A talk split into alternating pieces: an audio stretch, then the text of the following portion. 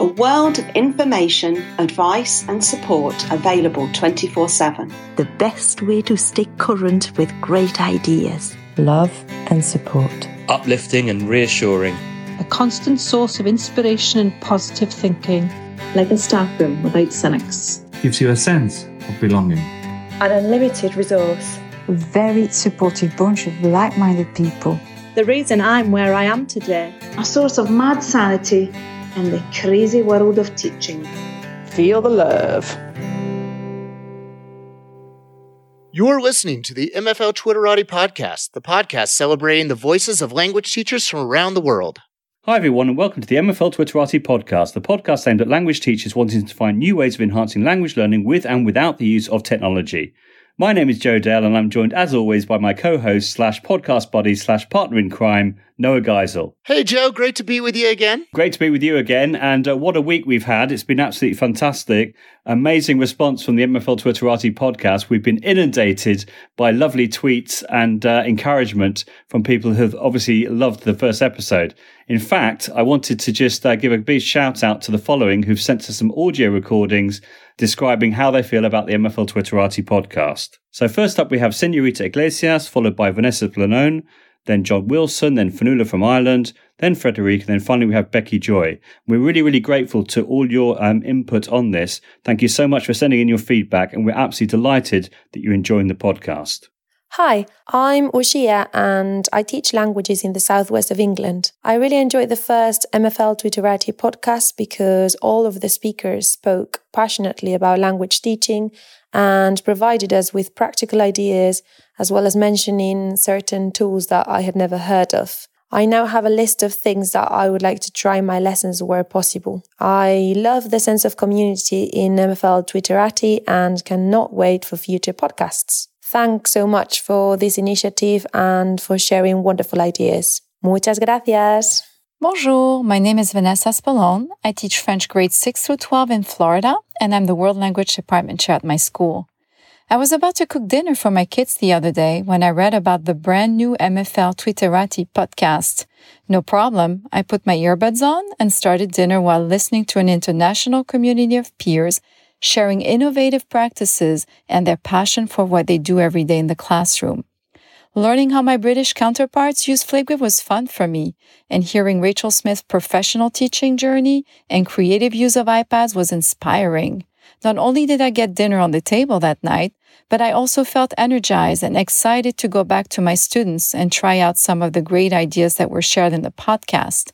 Thank you, Joe and Noah. I can't wait for the next one. Hi guys, this is John Wilson here, Head of Modern Languages at Cheadle Hulme School and Vice Chair of the Independent Schools Modern Language Association. Just calling in to say congratulations on the first episode of the podcast. I think it's exactly what we as a community of modern language teachers need. I really liked it. My department really liked it. We're both really looking forward to future episodes. Keep up the good work, gents. That's um, at John Wilson ML. Take care, guys. Hello, my name is Fanula and I'm a French teacher in an Irish post-primary school. Firstly, I'd like to congratulate Noah and Joe and all the great MFL teaching team for a wonderful first podcast for the MFL Twitterati. It was great for me and my colleagues to listen to all the tips regarding European Languages Day. It has been very successful today, but it was really refreshing to pick up some new tips for next year and so early on, because as Joe remarked, it does take place relatively early in the first term. And we normally like to plan towards the end of the last term. So we're ready for the 26th of September. So thanks, guys, for that. You know, in Ireland, the classroom is changing with the new junior cycle reform. We're changing from a teacher led environment to a student centered classroom. So we're all on the hunt for new 21st century teaching and learning strategies. So it was great to listen to all the teachers talking about their authentic experiences with their digital technologies in the classroom. So bring it on, guys. We're really looking forward to number two. Thanks a million. I just finished listening to episode one of the MFL Twitterati podcast. It was incredible. This podcast features voices from teachers around the world and highlights current trends in language teaching, including concrete ideas for how to thoughtfully and easily incorporate high and low tech strategies and apps to engage students and facilitate language production. There's information on grammar instruction, culture, teaching, pronunciation, and more. The MFL Twitterati podcast is wonderfully positive, inspiring, and uplifting. Give it a listen today. The first episode of the MFL Twitterati podcast was so exciting to listen to. I loved the amount of ideas that were shared, but I felt particularly inspired by Rachel Smith, who talked about her use of iPads in the classroom. It was lovely to hear how she uses technology, including specific apps to promote creativity, engagement, um, but also to kind of facilitate authentic communication. The MFL Twitterati podcast is definitely a leading initiative, and I really can't wait to hear the second episode. So, thank you so much for all those lovely, amazing voices from the States, from Ireland, from England. We had some uh, Belgian accent there, we had a French accent there. Just absolutely fantastic. Everybody loving the MFL Twitterati. And to me, that is quintessentially what the MFL Twitterati podcast is about. It's all about celebrating the voices of language teachers, the languages community. And it's just lovely to get that feedback because in lots of ways it vindicates all the time and effort that myself and Noah have put in to making this possible. And so by hearing the fact that people are loving it, is incredibly invigorating. What do you think, Noah? What's your take? I couldn't agree more, Joe Dale. I love the variety of accents. It's just such a lovely thing to hear in my ears. And I also love, you know, what you said that this is not just about us, but about the voices of language teachers everywhere. And it's been really validating, not just to see the enthusiasm around the podcast, but also, for example, on Twitter, when we're seeing teachers who listen to the podcast and then are not reaching out to us, but they're reaching out to the other teachers whose voices are in the podcast saying, I loved when you did this, Rachel Smith, right? And I just think that that is just so validating. It's why we're doing this. And just thank you to everybody out there for engaging and for helping to celebrate languages and language teachers everywhere. Absolutely, I couldn't agree more. And one of the points that Finola made was the the idea of authentic voices, and I think again that's what the podcast is all about. It's about promoting authentic voices, so that there's no commercial element to this podcast. It's all about finding out good practice, celebrating it, distributing it, sharing it, and then getting feedback. And what a uh, what a wonderful thing that um, we've been given that opportunity to do. I think, and the fact that people are loving it is just uh, well, it's it's made my week. Same here, and I think what you just touched on is a great seg to my radar segment of the week, and that is Facebook groups. There's a Facebook group started by Catherine Ousselin in the United States called Technology for Language Teaching and Learning that is exactly what you were just talking about. It's a place for, without judgment, without anything commercial, teachers to go deeper and broader than just 140 characters at a time to ask questions, receive answers, share tips, strategies. Hey, everybody, check out this idea that I found or this new tool and uh, really engage through a community that I'm probably a bit of a slacker on professionally, and that, that's Facebook. And uh, we do have a bit of audio from Catherine talking about the Facebook group. So let's go ahead and roll that. Hi, this is at Catherine KU72. I'm a French teacher and technology coach in Washington State. And I would like to share a new Facebook group for all world language and modern language teachers who are looking for a thoughtful and meaningful way to integrate technology into their classes that support both the teachers and the learners. The group is called Technology for Language Teaching and Learning, and it's moderated by Florencia Henshaw, who is the director of the Center for Language and Instruction Coordination, the University of Illinois at Urbana-Champaign. The group is open to all levels of technology users, from beginners to advanced, you can ask and answer questions. You can share suggestions. You can post student projects. And if you are a webinar or workshop provider, you can share your links and announcements. If you're a blogger, we'll help spread your work. It's open to everyone, and I really like the fast answers that members are sharing and the support they're giving. We've grown quite a bit in the past few weeks because we're such a friendly and supportive group. So we hope to see you there soon. Search for Technology, Language Teaching and Learning on Facebook. Merci beaucoup. So thank you so much to Catherine for sharing that Facebook group. Obviously, for those people interested in languages and technology, it's a perfect place to meet and to share and to collaborate together. There are some other modern language um, Facebook groups which I would recommend as well. For example, there's the secondary MFL Matters one, which uh, I would highly recommend. There's the uh, ISMLA one, which stands for Independent Schools Modern Languages Association. For those people who teach at primary level, the languages in primary schools, or LIPS for short, is awesome. It's a very positive and creative environment. And of course, to finish off with, there's the GILT group, which stands for Global Innovative Language Teachers Group, which recently surpassed its 8,000th member. So all good stuff. Noah, what are some of your favorite Facebook groups for language teachers? Yeah, that's a great question. You know, I'm also a big fan of the Tech for World Languages Facebook group. There's a Facebook group for teachers of Spanish heritage speakers. I also learned recently from my friend Tina Hargaden that the CI Liftoff Facebook group has over 6,000 members now.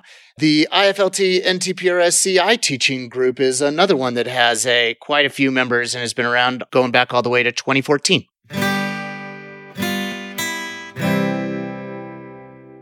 So, next up, we have the MFL Twitterati takeaway section in our podcast. And this is the section whereby we talk about a tweet or something that we've, we've come across, which has particularly resonated with us on an emotional level or on a sort of on a wider level than just um, piquing our interest, as it were. And I know, uh, Noah, you wanted to talk a little bit about virtual reality and augmented reality, which we, we touched upon in episode one with uh, Rachel Smith and her uh, 360 uh, virtual ebook. But why did this particularly resonate with you, the next section of audio we're going to hear? Absolutely. We're going to be hearing from friend and colleague Nicole Naditz, who folks in the MFL community, if you don't know her, she was the national language teacher of the year a couple years ago here in the States. And uh, a little bit of trivia, she's also an ice skater. But Nicole is just this amazing human being and, and sharer of, of awesomeness for language teachers and technologists. And we're going to hear some audio from her describing ways that we can use virtual and augmented reality. And Joe, it might be just helpful to throw in a quick caveat for folks who are wondering, well, what exactly is this stuff we keep hearing about? And so one way to think about it is virtual reality is the opportunity to create entirely digital environment in which we can immerse ourselves and our students. Augmented reality is a way where we overlay our physical real reality that we see with our naked eyes with digital information that we see through our screens. So something that has been popularized in the last few years that might be an accessible example for teachers is something like Pokemon Go, where you hold up your iPad, your phone, your whatever connected device you're on, and it sees what you're seeing. But in addition to that, it has digital information that's been overlaid. So without further delay, let's go ahead and hear from Nicole Naditz about how we can use virtual and augmented reality in a language teaching classroom. Hi, you can find me on Twitter at, at Nicole Naditz, and I'd like to tell you a couple of things I really like about virtual and augmented reality in the world language classroom. Three of my favorite tools right now are Google Expeditions, Google Tour Builder, and Figment. Google Expeditions basically gives teachers a database full of pre done virtual tours that they can then lead with their students. And these tours include background information for the teacher, and the students can view them all on one screen at the front of the room on their own handheld devices, which they can move up and down and all around in order to get the 360 degree view, or with virtual reality headsets for a more immersive experience. Google Tour Builder allows teachers and students to create place based stories, combining Google Maps with 360 degree photos that are pinned to the maps, and then adding narration. If you audio record the stories when it's in presentation mode, you can get a multimedia experience for either listening comprehension or for student production and presentation. And Figment is actually augmented reality. So, first, you would get a 360 degree photo of somewhere or some object or place in the French speaking world or target language speaking world. And then you would load that into the Figment app. Then in your classroom, you turn on the app and it uses your phone's camera to see the classroom. But you can put a portal up in your room with that 360 degree photo behind it and literally walk through the portal with your phone and be in that other place. And then you can move the camera or the phone up and down and all around. And you or the students can talk about what you see, your observations, or share whatever other knowledge you have.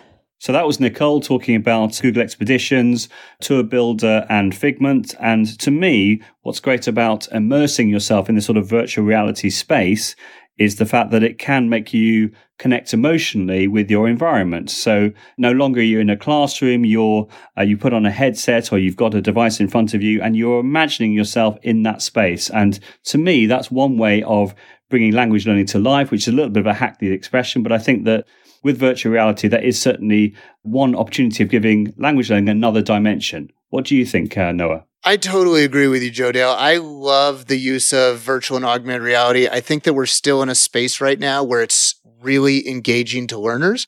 We probably do get to a place, you know, down the road where too much of anything just becomes boring. And, you know, just like eight years ago, it was this really magical moment to roll out iPod touches. You know, today kids would be like, why should we get excited about iPod touches? But right now we are in a moment where I think taking a virtual field trip or, you know, in some way engage with language and culture through these virtual and augmented reality environments is still going to be really exciting. I think that in addition to, you know, the three tools that Nicole talked about, teachers are definitely wise to seek out other information. If you just, you know, go onto YouTube and type in virtual reality and then whatever country or culture you are studying, you are bound to find content that someone has created. A lot of our textbook publishers are now creating content in the virtual reality space for language teaching. And I also, you know, for folks who are really on the bleeding edge and want to try out really exciting stuff, you know, also think about how might we create opportunities where students are doing interpretive communication tests in virtual reality in order to unlock clues. And I know we're going to have a future episode about breakout rooms and escape room type uh, stuff, Joe, but I just planted a seed there that we can embed, you know, language learning and kind of quest or task based uh, stuff inside of these environments. Absolutely. And in fact, we've got another example of um, a virtual reality example from Miss Reed Spanish, who recently celebrated the Day of the Dead by uh, using her iPod Touches, her 30 iPod Touches, which the school was lucky enough to still have, along with Google Cardboard. And as a result of that, they did a lesson based on the cultural aspect around Day of the Dead. And we're going to hear some audio right now where Miss Reed Spanish is going to explain exactly how the lesson went. Hi, I'm Emily, otherwise known as at Miss Reed Spanish on Twitter. Just going to talk about how I've used VR headsets in the Spanish classroom to help my pupils gain more cultural appreciation, especially around Day of the Dead. I work at Newbattle High School in Midlothian in Scotland, and we have been named a digital centre of excellence, which means we have a lot of excellent technology. We have learning technologists who are there to assist us one of the things that we're able to use is a set of 40 VR headsets, and that's something that I was able to use a few weeks ago with my S1 and S2 pupils around Day of the Dead. We did a lesson about Day of the Dead traditions, how things are celebrated, and then at the end of the lesson, the last 10 minutes, I was able to use the VR headsets with Google Expeditions to show my pupils a Day of the Dead scene. So we looked at the scene and I was able to direct pupils by holding down certain parts of the scene and ask them what this was. Did they recognize it from our learning? And they were able to tell me, oh, yes, that's a sugar skull, or there's an altar, those flowers are called marigolds, etc. So it was a really brilliant way to do a plenary, but without just talking about what we had learned. We were able to look at what we had learned and recognize all the things that had happened in the lesson. I would be happy to help anyone if anyone's interested in doing the same in their class. Just contact me at, at Spanish. So, what a great piece of audio. And I actually got in touch with Miss Reed Spanish um, after she sent me that lovely piece of audio just to clarify a couple of things on how she's using her virtual headsets in the classroom. So, she said the following. As the teacher, I'm able to use an iPad to guide the expedition so I can see the scene on the iPad screen and hold down on a particular part of the scene with my finger. This then creates arrows on the pupil screens and they are guided to look at what I'm directing them to. For example, we use it to revisit some Day of the Dead vocabulary, such as calavera, but also to discuss some cultural aspects. I showed them the flowers on the altar, for example, and they were able to tell me they were marigolds. So to me, no, that's in exactly what I'm saying. It's it's bringing the cultural experience to life, and it's really resonating with those students. I'm sure that's an that's a lesson they won't forget quickly. Do you agree? Absolutely. We you know we are equipped today with this technology that allows us not just to show pictures on a page of the marigolds and say, "See, kids, isn't this exciting?" but to actually you know meaningfully and in a more engaging way take them there, and immerse them in it. And I think that, as Ms. Reed points out, our students are going to be really hooked by this uh, way of presenting the information. Absolutely. The MFL Twitterati podcast is brought to you by Linguascope. Linguascope.com is an award winning language learning website trusted and used daily by thousands of schools worldwide. When your school subscribes to Linguascope, students get access to a wealth of interactive activities in a dozen different languages, with over 140 topics covered. The games can be played on interactive whiteboards, computers, or on tablets. There are free apps students can download on their own devices. All staff and students can log in both from school as well as from home, making it ideal for homework too. The website also contains a host of resources to make teachers' lives easier, from printable worksheets to customizable interactive games templates. If Linguascope is new to you, then you'll feel like all your Christmases have come at once. Teachers truly find linguascope.com invaluable, and you will soon notice the positive impact on your students' motivation and learning. But don't take our word for it. Visit linguascope.com and click on Learn More to find out what the website has to offer. We guarantee that you will fall in love with Linguascope. And now it's come to the MFL show and tell section of our podcast. And as before with the European Day of Languages special, we're going to have a theme for this particular episode. And this time it's on translation and different ways in which language teachers are using different types of activities in order to practice translation in the modern languages classroom. So one idea, for example, that's been talked about a lot recently on Twitter is the idea of untangled translation. This is where you get a text which includes the target language, be it um, Spanish, French, German, whatever, and English. So you have a mixture of different languages within the same text. And therefore, the idea is for students to either translate the whole text into the target language or into English. And we've now got some lovely audio from Melissa, MFL Cat, and Petit Joueuse who are going to talk about their ways of interpreting the idea of an untangled translation. And here's Melissa first up. Hi, uh, Melissa Bullock One here, curriculum leader for languages at Pendle Vale College in Nelson, Lancashire. I'd like to share with you an idea which I first came across at a keynote educational GCSE student conference for French, something I have trialed and adapted that I call translation tangle. The idea is quite simple. I give the students sentences or short paragraphs which are a jumble, a mixture of French and English, ensuring that the French words are in the correct place in the sentence. So, for example, on the topic of vacances idéales, recently, one of the sentences I gave was Pour my holidays idéales, j'irai en Australia with mes amis. The first challenge for the students is to work out what the text is trying to say in English. It really focuses the students on what they might want to say before attempting to put it into French. Once they have the English, then they can have a go at writing the correct French making sure they keep the words I have given them in the correct place. As an additional third challenge I have added, students can then adapt the phrase. So using the model from challenge two to make it their own, to then use in their own original speaking or writing tasks. Et voila. Since translation is back on the agenda in the GCSE exams, I find this is a really way of translating for both reading and writing. But I don't just use it at GCSE. I use this from year seven onwards, and students really engage with it. So I hope that you'll have a go and hopefully find it useful. Thanks for listening. Hi, I'm MFL Cat. Joe asked me to explain about what I call untangled translations, um, something which I like can't claim credit for at all, but I found on the MFL Twitterati, and I've been using a lot with my students this year. So the basic idea is to create a piece of text which is a jumble between two languages with little chunks in target language, sometimes just a word or maybe like two or three together, interspersed and mixed in with English. So it's all tangled up.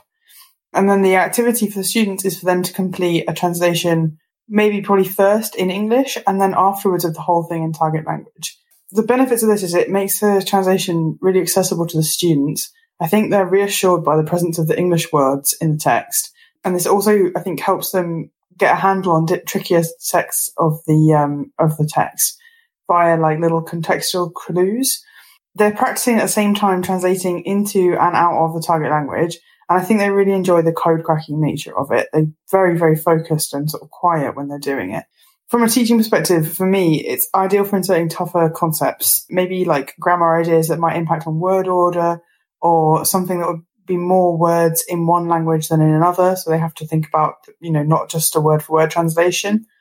Really anything that's just expressed linguistically differently. I find that they really focus on these inconsistencies a lot better than if they were translating from one language into the other. I think probably because they're they're kind of flexibly holding both languages in mind at the, at the same time. Um, so yeah, I'd just like to say thanks to whoever came up with the original idea. And if you, you haven't had a try of it yet, it's worth a go.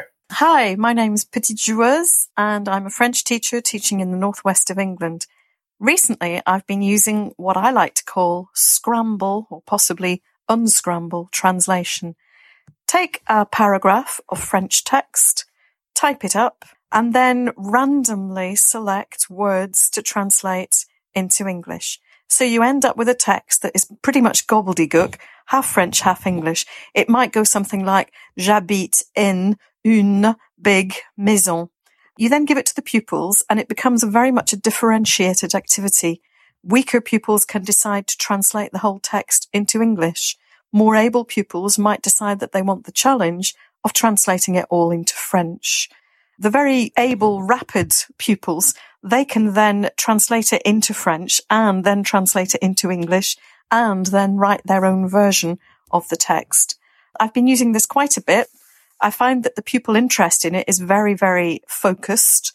It really makes them think about the meaning of individual words, prepares ideally for the new translation parts of the GCSE exam. And what you can do is then tailor it towards specific groups. So you could put specific word types into the opposite language. Um, so, for example, all of the adjectives maybe which need adjective endings in French, you could put all of them into English. Initially, though, I tried it just with completely random words, and the pupils really enjoy it. I hope you've enjoyed listening, and I hope this is something that you feel maybe you can try in your classroom too. Merci. Au revoir. So, as has been mentioned by a couple of the speakers there, the GCSE, so the exam that we do at the age of 16 in the UK, recently introduced translation, which uh, obviously has been part of language teaching from the year dot, but as part of exams disappeared for, for many, many years, but it's now come back. And I think lots of language teachers love translation because of the focus on language. And again, one of the great things about a community such as the MFL Twitterati means you can hear about lots of different variations on how you can integrate translation into the classroom. So I'm sure that those people who have shared those ideas have been very grateful for the community and all the different ideas on uh, how you can integrate translation within language teaching. How how prevalent is is translation in the US in language teachers repertoire? Would you say, Noah? That's a great question. It's, you know, definitely varies by classroom to classroom, teacher to teacher. We do not have uh, translation per se as part of uh, any kind of state or national exams unless you're actually taking a translator's exam which is uh, quite different. We really, in our national ACTFL standards, look at interpretive communication, the ability to interpret information and, and make meaning of it. And, you know, for me, Joe, the biggest kind of takeaway that that I get from that show and tell is the the student interest piece, right? When we're hearing our colleagues talk about how they're able to do these activities, they're not only preparing their students for these national exams in the UK, but that they're also hooking students and helping them fall in love with language so that they want to go on and take it the next year. They want to go on and study abroad. They want to go on and become bilingual and bicultural one day. And that, that to me is what gets really exciting. And something that I heard at a presentation specific to Google Translate a couple years ago with uh, Kevin Gaugler. You can follow him on Twitter at Gaugler, G A U G L E R. He um, had a slide where they talked about one of the big kind of foci for us as we do translation activities is to really think about the process and not the product. That's really where the powerful learning is happening here is in the actual process of the task, not the product of it. Yeah, I think that's absolutely fantastic. And I think, um, on paper, translation sounds a bit dry, but in fact, there have been lots and lots of interesting ways of which the MFL Twitterati have shared ideas on how you can bring translation to life, similar to what you've just said. That's really great. In fact, we've got a couple of bits of audio from a couple of uh, language teachers from the UK who are sharing sort of fun activities around the idea of translation, whereby presumably the children are learning by stealth without actually realizing that they're, that they're learning. So first up, we have Miss McInnes, who's going to be talking about creating paper chains to practice translation. We then have Mademoiselle Easby, who's talking about creating a construction made out of straws to practice translation. And last but not least, we have Vale Languages, who's going to be talking about doing translation with speed racing for her primary languages pupils over in Wales. Hello, I am at DHS Modellings. Um, I'm going to talk about my translation race idea. I was inspired by a few different things I'd seen on Twitter where children would answer different questions and then receive something for doing that. So whether that be building a tower out of straws or things like that. So basically the group at the end of the lesson with the tallest tower, for example, would be the winner. I basically decided to do this with loops of paper that I had left over from photocopying. And basically, for every question that they answered or thing that they translated, they would get a strip of paper, I would staple it, and they could keep on adding to that. And the group at the end with the longest paper chain would be the winners. The reason I started introducing this into my classroom is because I felt that it would increase engagement, which it did. The kids were a lot more switched on to the task that they were doing rather than if I just asked them to sit down in silence and translate it on their own. I found also that some of them sometimes need to run off a little bit extra energy. So if you give different roles to people, for example, a runner or a scribe or somebody to look in the dictionary, then that helps massively as well. I have done this idea as well with a beetle drive, so exact same task except they have to build a beetle. Also looking to do it with Lego, so basically whoever builds the biggest Lego tower is the winner, which is great because I just use the same question grid. I change the text. I usually just take a text from one of the textbooks that we've been doing and I adapt it with some questions and basically give them a task to do alongside that. Hello everyone, bonjour. My name is Mademoiselle Easpy, that's E-A-S-P-Y, and today I'm just going to be talking to you about a game that I did with one of my classes just last week in the French lesson that they had. So this was the straws game, and I actually got the idea from Senorita McCarthy, who was also on Twitter, so check out her page as well. And as I said, I did this with my one of my year nine classes, and I did it on the theme of school subjects and daily routine as a kind of end of topic revision game for them. So it involves cutting strips of paper and physically stuffing them into straws. And I did this with two different coloured straws to get some differentiation in there. So my foundation ones were into English, and then I did some higher ones into French. And you can make them as long or as short as you want, really. So you put those in the straws, and what I had the students doing was to work in pairs, and then they had to come up and get the straw and translate it as a team, and then bring it back to me for checking. And if they got it right, they were awarded another straw to take back. And if not, I just highlighted where they went wrong, give them some pointers, and they had to do it again. And the idea, or the point of the game at the end of the lesson, was whoever had the tallest freestanding structure made out of these straws would win the prize. So the quicker you translate, the more translations you do, the more straws you get to build these constructions and well they really loved it. They were well they were intrigued from the start ever since since i said um, you don't need your books today. Uh, but it's a really good cross-curricular activity and it brings out their competitive side and it really gets them engaged with the language. So yeah i would highly recommend that. Hi my twitter handle is at vale languages. I heard about the running dictation idea from at freaky button who was presenting at the association for language learning show and tell meeting that we had in bristol last week so I used it with my after school club for years three and four. Um, my plan was to give my pupils a chance to see how much they already knew by piecing together a song they'd already heard and seen. So we'd worked on relevant vocab this term. So first they had two verses of the song, then I showed them the text and then we read it. Many were really surprised at the written French, but they were able to understand and associate their knowledge of the word with the pronunciation. So then we listened to verse three, but this time, rather than show the text, we set up the dictation. In twos, it was a race to take turns to dictate one line to your partner and then swap. So it was really fun. They absolutely loved it, and I definitely do it again.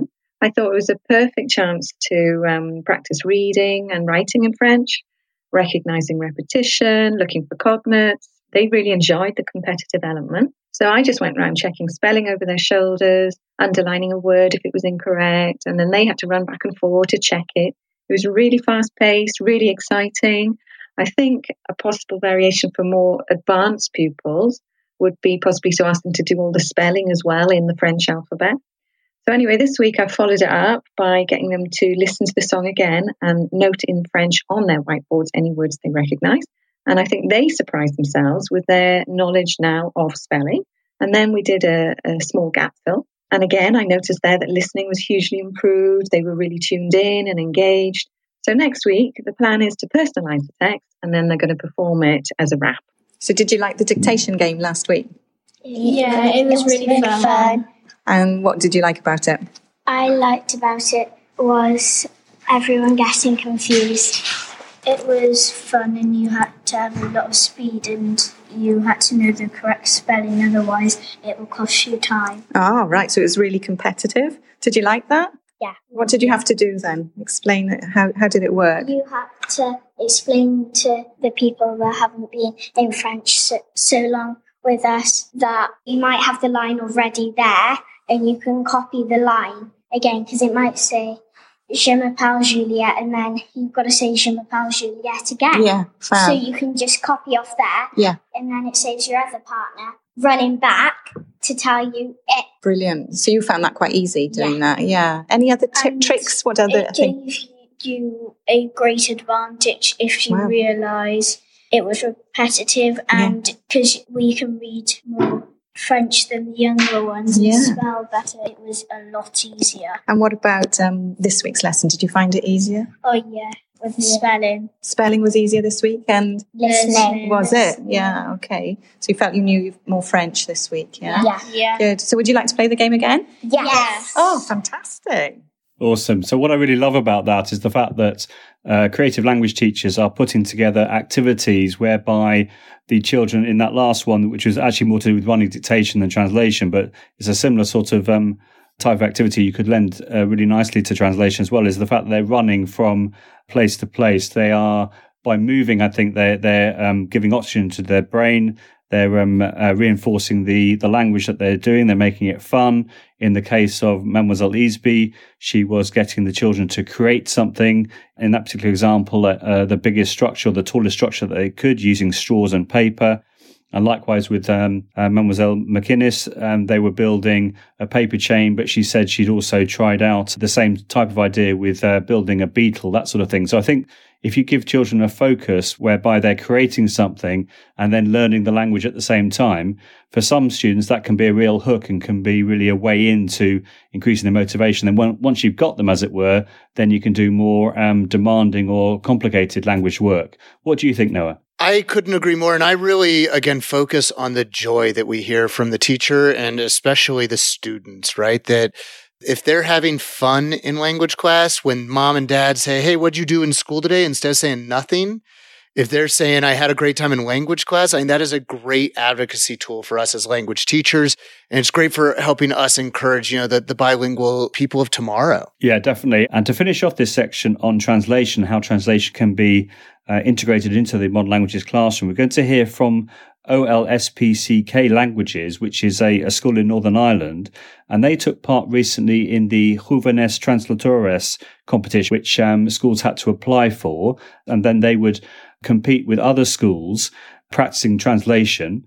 And uh, we're going to hear now from OLSPCK Languages to hear all about it. Hi, my name is Sarah Cahy and I'm the head of Spanish in Our Lady and St Patrick's College, Knock in Belfast. We recently took part in the Juvenes Translatores competition, which is run by the European Commission. We could enter five students with one reserve. Uh, we had five students here who took part across three languages, so French, Spanish and German, although there are a wealth of languages offered in the competition itself, so you can have a look at that online. The translations that the students would be doing would be from the language of their choice into English. They did find the translations challenging that they did for the competition, although the feedback was that they were able to learn an awful lot of new vocabulary, which they thought would be beneficial for their AS and A2 studies. The students did seem to enjoy the whole experience and they did find it a challenge. And I would say it is an excellent activity for those gifted and talented students that we have among us in languages. And not only for them, I mean, there were students of mixed ability who took part and they all really enjoyed the experience. And I have to say for myself on reading the translations, it was even a challenge for me and, you know, an excellent opportunity for, for the teachers to get involved. And it creates a bit of discussion within the department about how we would translate certain sentences. So overall, it was a really enjoyable experience. It's one that I would most definitely do again in the future if we were to be lucky to be picked again. In terms of the prizes, the translations are marked by a team of markers in Brussels, and those translations will, some of them will be given a special mention if they're of high quality. And if we were extremely lucky, one of our students would win that section of the competition and then be given an opportunity to attend an award ceremony in, in Brussels. So there are perks, there are prizes, All students get a certificate at the end, which is excellent for preparing UCAS statements and personal statements and a point of discussion should they have a university interview. So I think all in all, it is a very worthwhile activity and one which I would recommend to all schools. Thank you. Hi Anna, what did you think of the recent Juvenes Translatores competition? I really enjoyed it and thought it was worthwhile for my A level studies mm-hmm. because I learned a lot of new vocabulary and I thought it was difficult because we were interpreting what was being said rather than just translating it literally. Very so we good. had to think out of the box more. And would you do it again if you were given the opportunity? Yeah, definitely. I think it's good practice. Great, thank you.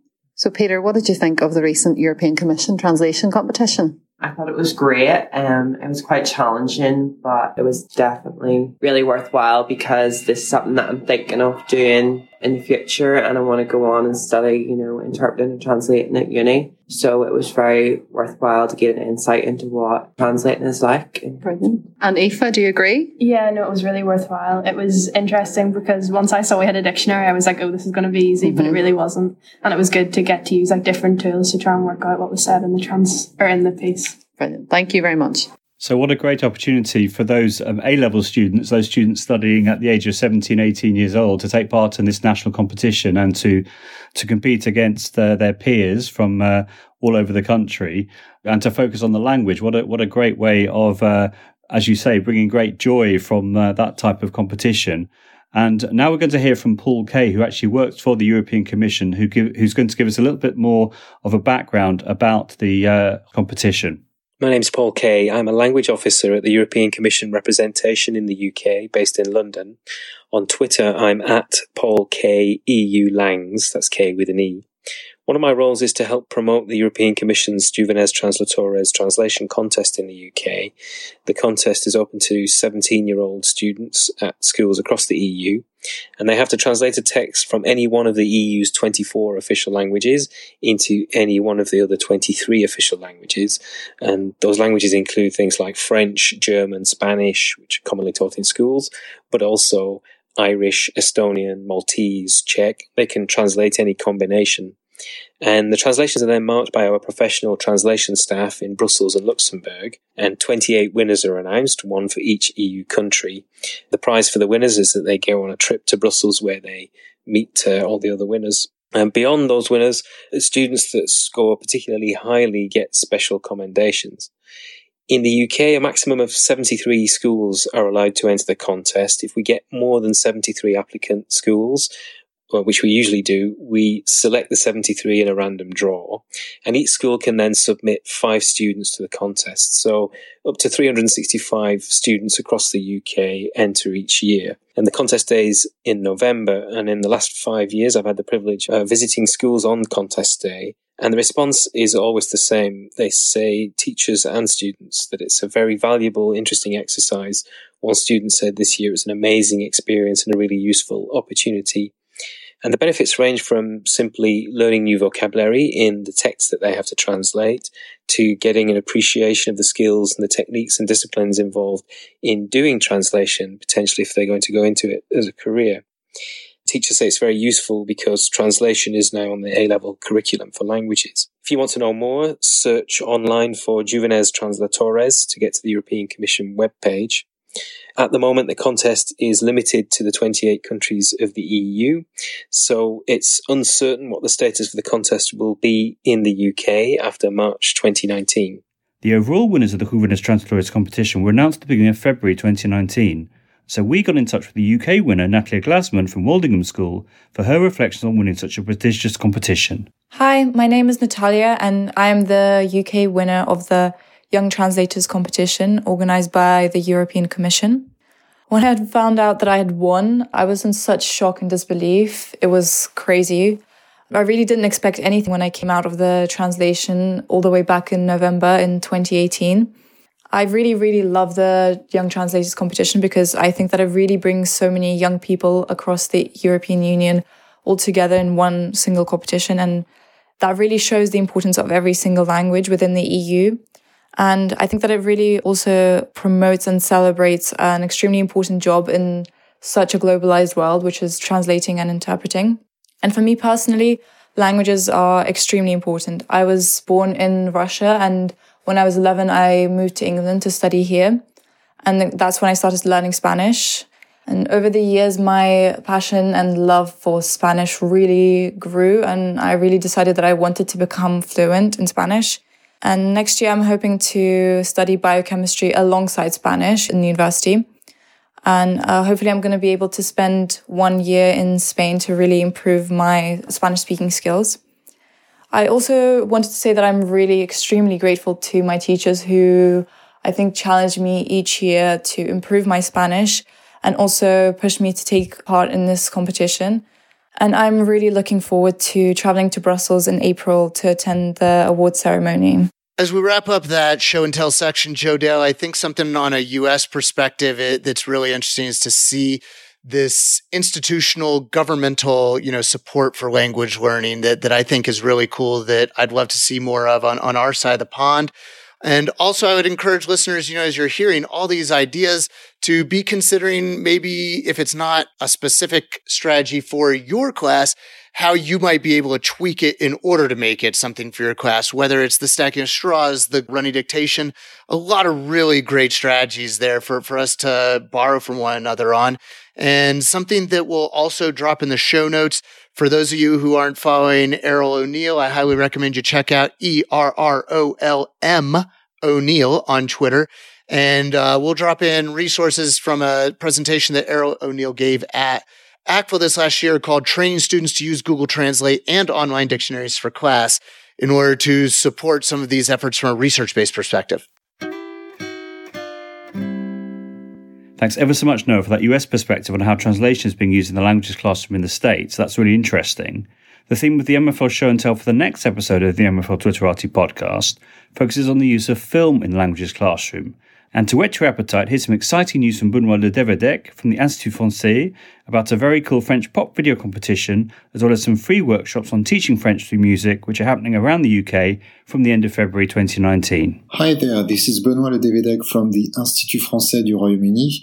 Many thanks to Joe Dale for inviting me uh, to share this podcast and speak about the French pop video competition. So the Institut Français is inviting all students in UK schools from primary to secondary education levels to submit a short video of a song that they have composed in French. Both the song and the video have to be original work from the students any style of music can be used from rap music to classical music. It can also be spoken word. The contest is a great opportunity for French language teachers to work with their music and technology colleagues at school. Also, this contest does not require expensive material to take part in. You can just use a mobile phone to shoot the video clip. There are also plenty of freewares on the internet that will allow you to do a decent recording of a song on your computer teachers have until the 5th of April to submit their students' work. In order to help French language teachers to prepare their students for this contest, we are organizing a free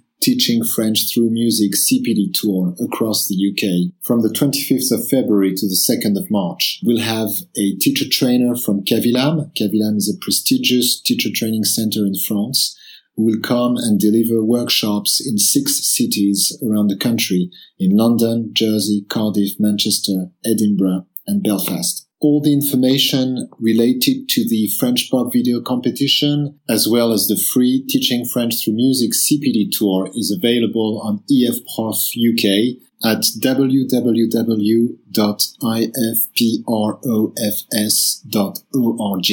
Bonne chance à tous et que l'inspiration soit avec vous. Thanks ever so much, Benoit, for telling us about the French pop video competition as well as the free workshops on teaching French through music happening around the UK at the end of this month. I think now we've come to the point for our Tech Talk interview, the main feature of the podcast. Noah, could you introduce that for our listeners, please? In this episode's Tech Talk interview, Joe and I had an opportunity to speak with David Shanks. He's at HF Languages on Twitter. And uh, we really enjoyed our conversation with David about how he's been able to take research based practices and apply them in really practical and concrete ways in his classroom. And we hope you enjoyed this conversation as much as we did. David, thanks so much for being here. And uh, maybe take a second to introduce yourself and tell our listeners about yourself. Thanks very much for having me, Noah. Lovely to be here. So, yes, my name's David Shanks. Um, I'm first and foremost, I should say, a practicing classroom teacher. Uh, French is my main subject.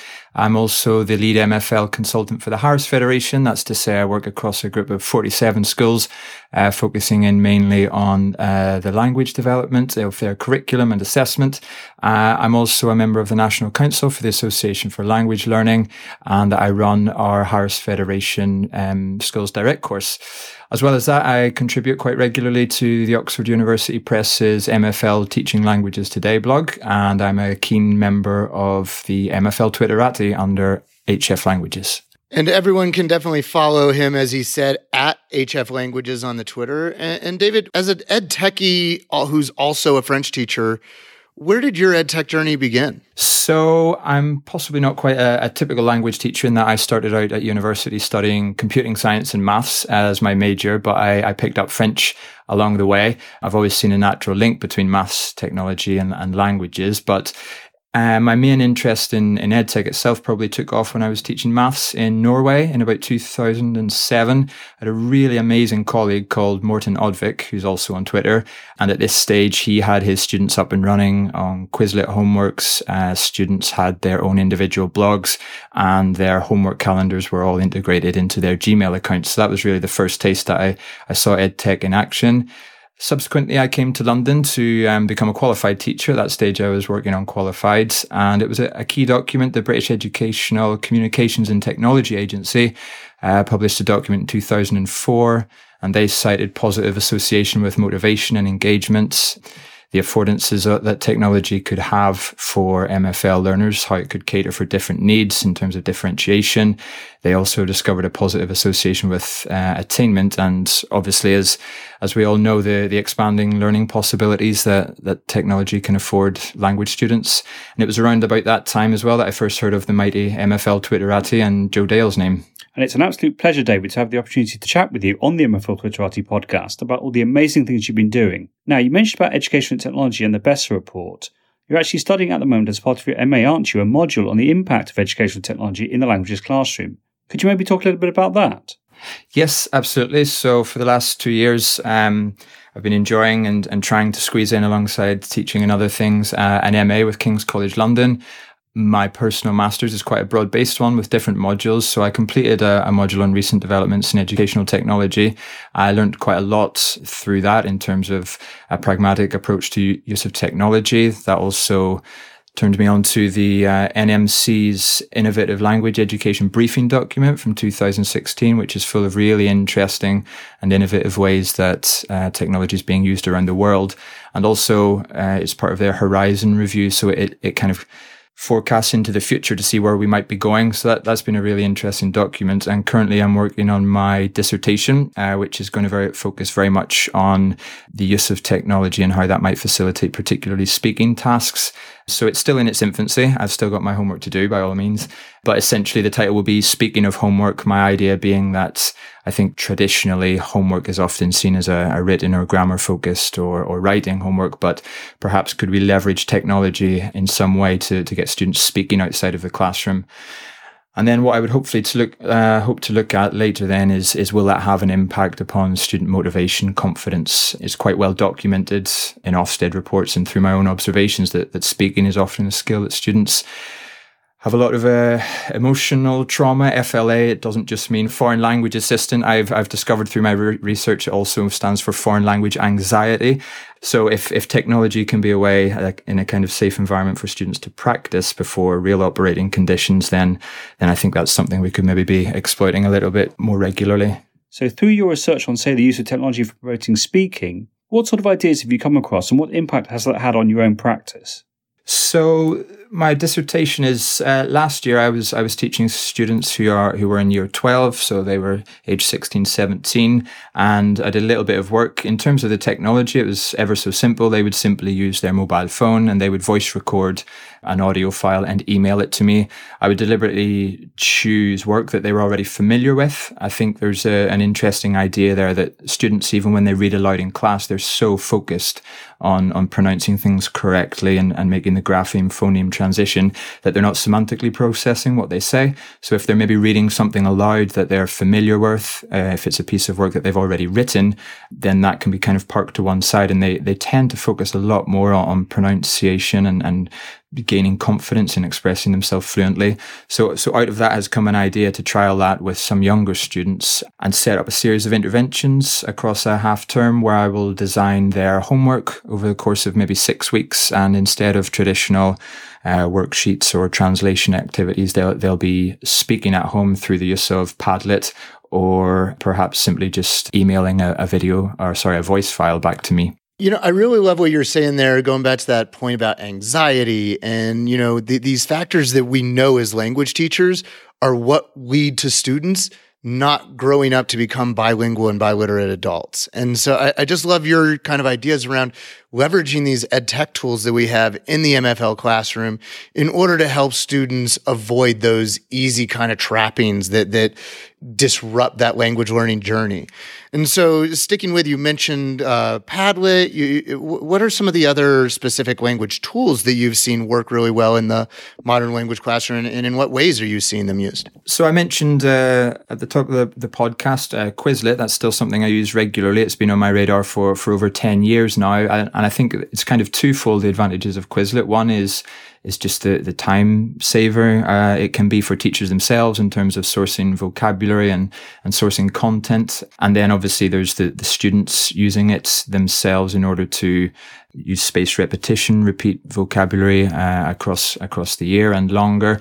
And I, I, think it can be quite a nice and structured way to provide students with an opportunity to to access language outside of the classroom, which I think is a a really big thing and a, probably one of the most powerful things with regards to technology for language learning is, is the fact that you can have students busy in the informal learning environments curriculum time varies across schools and countries, I'm sure but we do not have a huge amount of contact curriculum time here in the UK. So using technology to try and have students as busy as possible outside the classroom, Quizlet has been a useful one for that. Another tool that I've used with particular classes um, to good effect, I would say, is Plickers for informal low stakes testing the app where students have a small QR code, a simplified QR code, and they, they will respond to multiple choice questions flashed up on the board. What's particularly useful with that is that you, you get a rich snapshot of where students are at. It's not possible to copy the answers of other students like you might be able to with other voting systems. And it's all very nice and neatly compiled into a spreadsheet for the teacher so you can track the gaps of students in their knowledge. The drawback is is that that's obviously multiple choice questioning, so it's quite knowledge based. But certainly, it, I think that's a, a very useful tool, and low stakes testing has been shown to be incredibly powerful as well. It's also good for those teachers who only have the one device, like their mobile phone, for example, in the classroom. They can use Plickers, no problem. They don't need a class set of devices or be in an ICT suite. They can just do that formative assessment there and then, shortening the feedback loop, as you just mentioned, very quickly and easily. I just wanted to talk a little bit about the digital divide. So, with the speaking homeworks idea, for example, using Padlet, how do you address the issue for some students who maybe don't have a computer at home or a mobile device? Yeah, it's a it's an excellent question, and I think it's one that should be you know at the top of our list when we think about using technology in terms of access for all students. The the group of schools I work for serve predominantly uh, disadvantaged communities, so that it's something I'm very aware of. I was quite surprised. Professor Twining from the Open University had some research that came out and it was to my surprise it said that actually students um, from from more disadvantaged backgrounds are actually almost as likely to have a mobile device as their more affluent peers. I think it's important to unpick that a little bit more in that a mobile device at home doesn't necessarily mean a, a, a family um, study with a desktop that is used explicitly for uh, for homework purposes. But all the same, it, it seems that there is a, a, change in that large numbers of students will have these devices. But I also think you you also need to to have a plan B in that that may be a different way of completing the particular homework. And also, I know for speaking for our schools, they, they all have libraries and they all have ICT rooms. So it's it's a case of booking in slots in there and making sure that those facilities are available for students before and after school through homework clubs so that no one's left behind. Excellent answer, David. I love how nowadays the vast majority of children do have access to a mobile device and so language teachers can now think out of the box a little bit more and set speaking homeworks as opposed to the normal reading or writing homeworks. So I love the way you're trying out things using Padlet for speaking homeworks and that you're doing this as part of your research for your MA. That's amazing. There seems to be a real appetite for evidence based practice at the moment across education in general. What would you say are the main threads that you've come across during your research as part of your MA? And what impact do you think your research has had on your own classroom practice? I think certainly one thing I've noticed teaching over the last 10 years is, is latterly there's definitely been a, a greater visibility or a, a, greater drive to have the, the application of research, uh, conduits of such research into the classroom that there are movements such as Research Ed and more laterally as well, Research Ed MFL. There's the work of the learning scientists who've distilled a whole lot of quite dense and heavy cognitive science research into very easy and practicable techniques and strategies for the classroom. And specifically for languages, one book that's been particularly interesting for me is the the Language Teacher Toolkit by Steve Smith and Gianfranco Conti.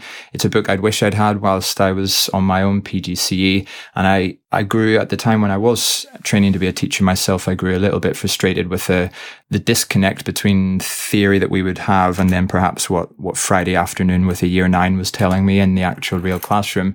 And what I like about their book is that it will it will lay the lay out the landscape initially. It will look at the research available, but then very quickly look at what that actually looks like in the classroom by way of example activities and lesson plans as well. I think as well, there's the work of John Sweller and the, the idea of cognitive overload theory is quite an important one. I think particularly as well, if we're using technology, that's something to be aware of. That certainly made me, I'd say, straight away use PowerPoint a little bit less. The idea that, that learning is, is not linear and PowerPoint is. I, I've certainly counted upon myself and I encourage the trainee teachers I work with not to forget the fact that they are absolutely the number one resource. And I think where technology comes into the equation then is, is much more with pragmatic use, where there's a really sound pedagogical rationale. And if we look at the, the SAMR model, then it's maybe where we can redefine tasks and, and aim towards something that is possible with technology now that wasn't previously along with that, the, the kind of cognitive science element, the, the spaced repetition, the retrieval practice, the dual coding, the, these are all ideas that, that I've certainly benefited from and, and seen their positive effects in the classroom. So you mentioned spaced repetition a couple of times already. For those people who haven't heard of spaced repetition before, could you perhaps explain what that exactly means? Spaced repetition it's the idea that you'll you'll need to encounter words and chunks and phrases um, in our cases, language teachers multiple times many many times in different contexts before you can a pass them into your your passive and then your active vocabulary. So it is a challenge with with curriculum time to to revisit words and technology can really help with that also, curriculum design becomes very important as well, in that you'll need to interleave topics so that students are seeing words and, and key structures again at various points over their, their curriculum time. And I, I, this is perhaps best summarized if I give you the anecdote. I used to teach year 11s and I would grow hugely frustrated that they wouldn't know something as simple as the numbers 1 to 100. And it's through the idea of spaced repetition and interleaving I've come to realize that it's it's not the lazy students or anything like that at all. It's just the fact that they were taught these age 12 and then their curriculum didn't revisit them again. There's no element of spaced repetition, so they didn't repeat these things over time.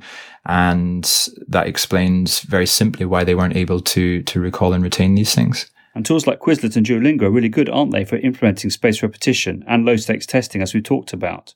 Could you maybe talk a little bit about the Duolingo competitions that you've run through the Harris Federation and also through the Association for Language Learning? Yes. Well, just on the spaced repetition aspect, one thing I think is great that when, when you're logged in and you have a user account with Quizlet or Duolingo, because of the backend and the data crunching that's going on, it, these these platforms will will put the vocabulary that you're weak on in front of the students. If there's words that you know well, or if there are phrases and chunks that you're confident with, the nature of the algorithms is such that it, it can pinpoint and, and put in front of you. It will encourage you to practice, or in the case of Duolingo, it will encourage you to strengthen certain topic areas or strengthen certain grammar points. So I, I, think that that's technology taking out doing the, the hard work in terms of identifying where students need to go forward. In terms of the Duolingo competition, then, um, that was an idea that came to me. I realized that very simply with limited work on my behalf, if I were just to signpost a competition. It didn't have to be students within a single class who were working in the same class. So I've set up a number of competitions. By way of example, the most recent one for European Day of Languages. I invited all of the students in our schools through their heads of departments to come and join a digital classroom that I created. And then over the course of, it was five days, I, I tracked the progress of those students they were busy bees, many students, many tens of thousands of questions being answered and lessons completed. And then prizes awarded to, to the top three. So that's worked really nicely. And it's not been a huge investment of my time as well, because essentially the, the technology is there and already exists. And what impact did this have on the motivation of the young people who you work with? Well, certainly, certainly for those students, just the actual amount of hours that they were putting in is a testament to their motivation. Some students were working late into the evening, probably past their bedtime, but all for a good cause. And no, it, it's quite, it's quite clear. I, I can see that students are busy outside of school and arcing back to the original point about leveraging technology to have students continue their language learning outside of the classroom is something I feel quite strongly about. And Duolingo for Schools is completely free, isn't it? It's incredible. Yes, it is indeed. And there is a administrator's platform. So schools.duolingo.com is where you would administer your groups. You can also assign tasks and assign homeworks, which is incredibly useful. And because it's such a, a large, well-known platform, there, there's a lot of development that's going into it as well. So they're working on artificially intelligent bots that allow you to have semi-authentic, well, semi-interactive conversations. And depending on your choices in that conversation, the conversation will take a different different path. And they're also at the moment integrating stories as well, where there will be storylines told and then comprehension questions asked as they go along. But I think one of the most powerful things for, for Duolingo is, is the ASR, so the automatic speech recognition, the, the fact that this app will actually have students speaking out loud again. And that goes back to my, my point about speaking outside the classroom. And and I think also that just the powerful thing in the data, data is something that as language teachers, it's a lot of times easy for us to be afraid of or, or to just kind of no, stay away data. But and you're collecting data that shows students, like you said, up late into the night doing languages. I pretty much just falling in love with it, right? I mean, that, that's a great data point for us as language teachers to have of students opting into a love of languages. Absolutely. And I, I happened to be walking through the school, uh, through a school, uh, a school in which one of the, the winning students was there. And this student had managed to track me down and came up and introduced themselves and said hello and was wondering when their prize was coming. So uh, the, these are clearly uh, hungry, keen uh, language learners, which, which is great to see. And yes, I've been receiving many emails as to when the, the prizes are coming because these, these students are pestering their teachers in their schools and their departments because they're, they're keen to get recognition and, and keen to celebrate their, their success. And especially connected with European Day of Languages and just this general idea of advocacy when a young person, you know, gets asked by mom or dad, you know, what'd you do in school today? Instead of saying nothing, they're saying, you know, I'm doing this language competition. And that's such a great advocacy tool. Um, David, I want to go back to you. You talked a lot about kind of the informal and and formative process of assessment and feedback using some of these tech tools for world languages and really focused on the interpretive communication mode. I'm curious if you have any tips around kind of maybe digital storytelling or some of the more presentational communication mode uses of technology in a modern foreign language class. So one project that I'm about to undertake, I've just returned from Lille in France for for an e-twinning conference, and I'm very excited to say that I've got a, a link school now in France and in Belgium, and the plan is that students will be within the e-twinning safe digital environment they will be communicating and presenting themselves to one another so with real authentic native speakers. So that's something that i'm that i'm, exploring. In terms of maybe digital storytelling then i've previously had good success with some classes through the use of storybird which I, I, find really interesting. It is a digital storytelling platform. It, it's free and the educator version has very, very generous offer in terms of unlimited number of students and classes and such things. What's wonderful with it is that I've found when trying to do something a little bit different, students quite often f- fall into blank page syndrome or writer's block. So if you want students to be creative, they're, they're intimidated by this blank page What's really interesting with Storybird is that students select an artist whose artwork they have an affinity for or whose style that they like, and then they have access to a range of images from that artist.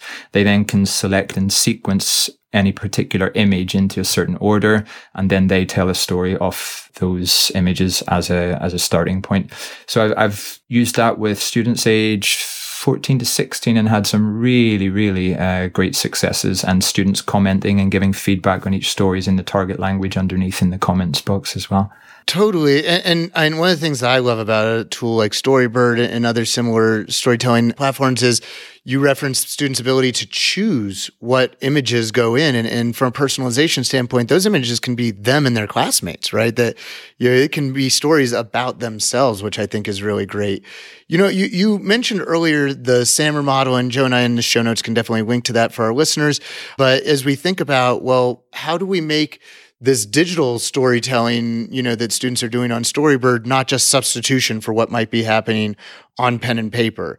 And so can you talk a little bit about some of the things that, that you're seeing happening in your own classes and in the classes you support where people are able to use these digital storytelling tools in order to do something more that actually augments, redefines or, or modifies the original task? Well, straight, I mean, I, I, can talk through a few of the things I've done, but also where, where I see scope for that, even if I haven't necessarily done it myself, but, but certainly straight away, you've got the, the opportunities, whether it's through Storybird itself, but for collaboration, remote collaboration collaboration in terms of students collaboratively working on documents or stories remotely. That can be very powerful. Similarly, there's the, the, the interactive aspects that I mentioned before, and that wouldn't be perhaps possible to the same degree in that students can comment on each other's work. And also it's one thing I feel quite strongly about is is the the power of an audience. So just the very fact that students know these will be available and visible, and it will be online and it can be seen. That that can be a real driver of motivation. And certainly, when I've previously set story writing tasks with students. The results would tended to have been, I would say, a lot shorter. If something is written on a piece of paper in the back of the book that your your teacher might one day mark, there's a less motivation there for students than if it's something they know is going to be publicly visible by their teacher and their peers and potentially a wider audience. So I think tapping into the motivation is, is, is the real kind of key there that, that might not otherwise be possible with traditional methods. And you mentioned also in the beginning of our discussion the fact that at the beginning of your EdTech journey, let's say, you came across the MFL Twitterati. Could you maybe talk a little bit about the impact of being a member of this community has had on your own practice? It's been immense. It's been huge. I think in the UK, we're in the business of having perhaps to, to sell our subject a little bit. There's the kind of um, backdrop of a of a long-standing decline in terms of uptake at A level and things. So I, I think being able to have like-minded professionals on on call 24/7 and and supportive colleagues I think is really really valuable. It probably wouldn't be a stretch for me to say I'm not sure if I would still be teaching if it wasn't for colleagues that I had met through Association for Language Learning and through CPD and being a bit more outward looking and kind of developing my own personal learning network. And MFL Twitterati certainly sits sits quite highly on that list it's just the constant source of, of ideas and innovation and the eternally optimistic viewpoint of everybody. It, it's it's so positive.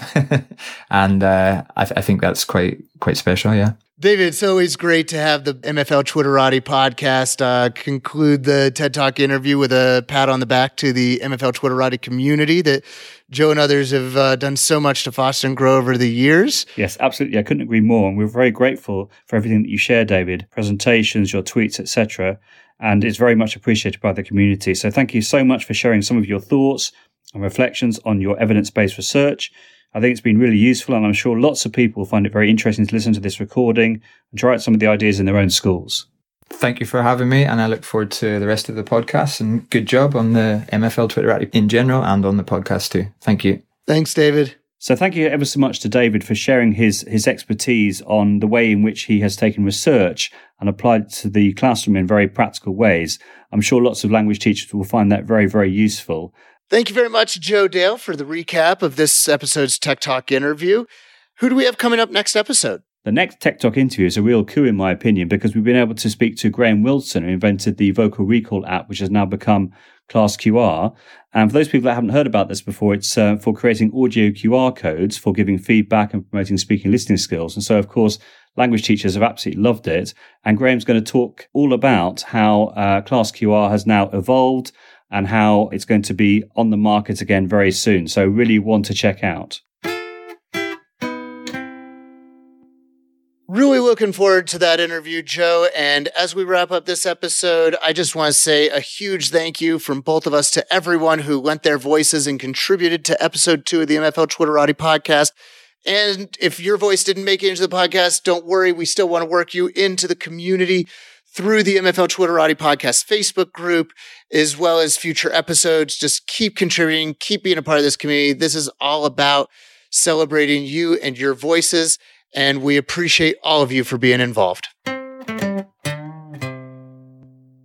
The MFL Twitterati podcast, celebrating the voices of the modern language teaching community. If you've enjoyed this episode of the MFL Twitterati podcast, please rate and review us on Apple's podcast app so more language teachers can find us. You can subscribe to the MFL Twitterati podcast on the Apple Podcast app, Google Podcasts, Overcast, or Stitcher, or wherever you listen to your podcast. For information, go to our podcast site, mfltwitteratipodcast.com, where there are lots of references to this episode's content and all the previous episodes too.